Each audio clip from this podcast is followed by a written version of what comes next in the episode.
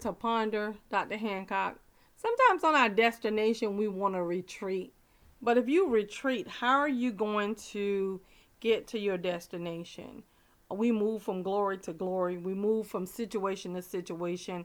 The Word of God tells us that all things come, all things come, all things come to either make us into what we need to be or, or take out of us what we shouldn't have. And I'm just um, kind of paraphrasing, but so many times when we get into a hard place, we want to retreat.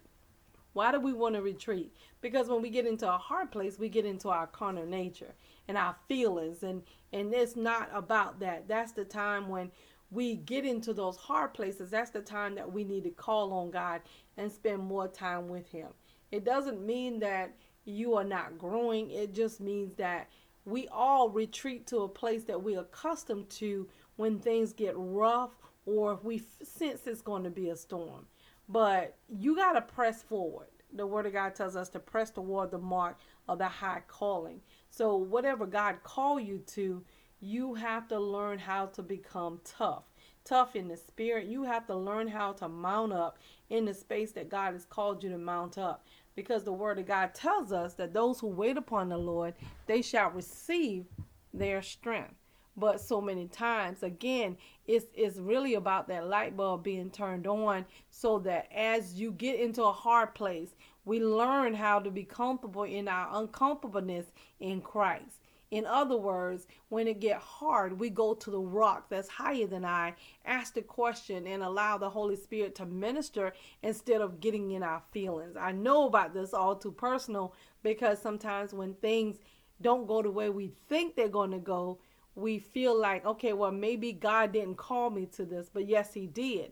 He is perfecting and He is um, he is perfecting your faith by fire so that he can perfect that faith so you can you and I can know without a shadow of a doubt that it is God that is moving us from glory to glory. So again, the next time you want to quit, the next time you get into a battle and you want to turn around, just know just know that God is calling you from glory to glory. And if He provided a way, He also provided the Holy Spirit to lead you to all truths.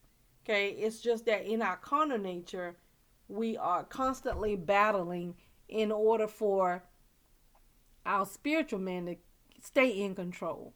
But when we are going through things, we want to revert back to what we know. So let's allow the Word of God to become what we know. And this is the confidence that we have in Him that when we ask anything according to His will, He hear us. And if we know that He hear us, we know that our petitions are granted. Real talk, Dr. Hancock. We need you to like, comment, subscribe, and share.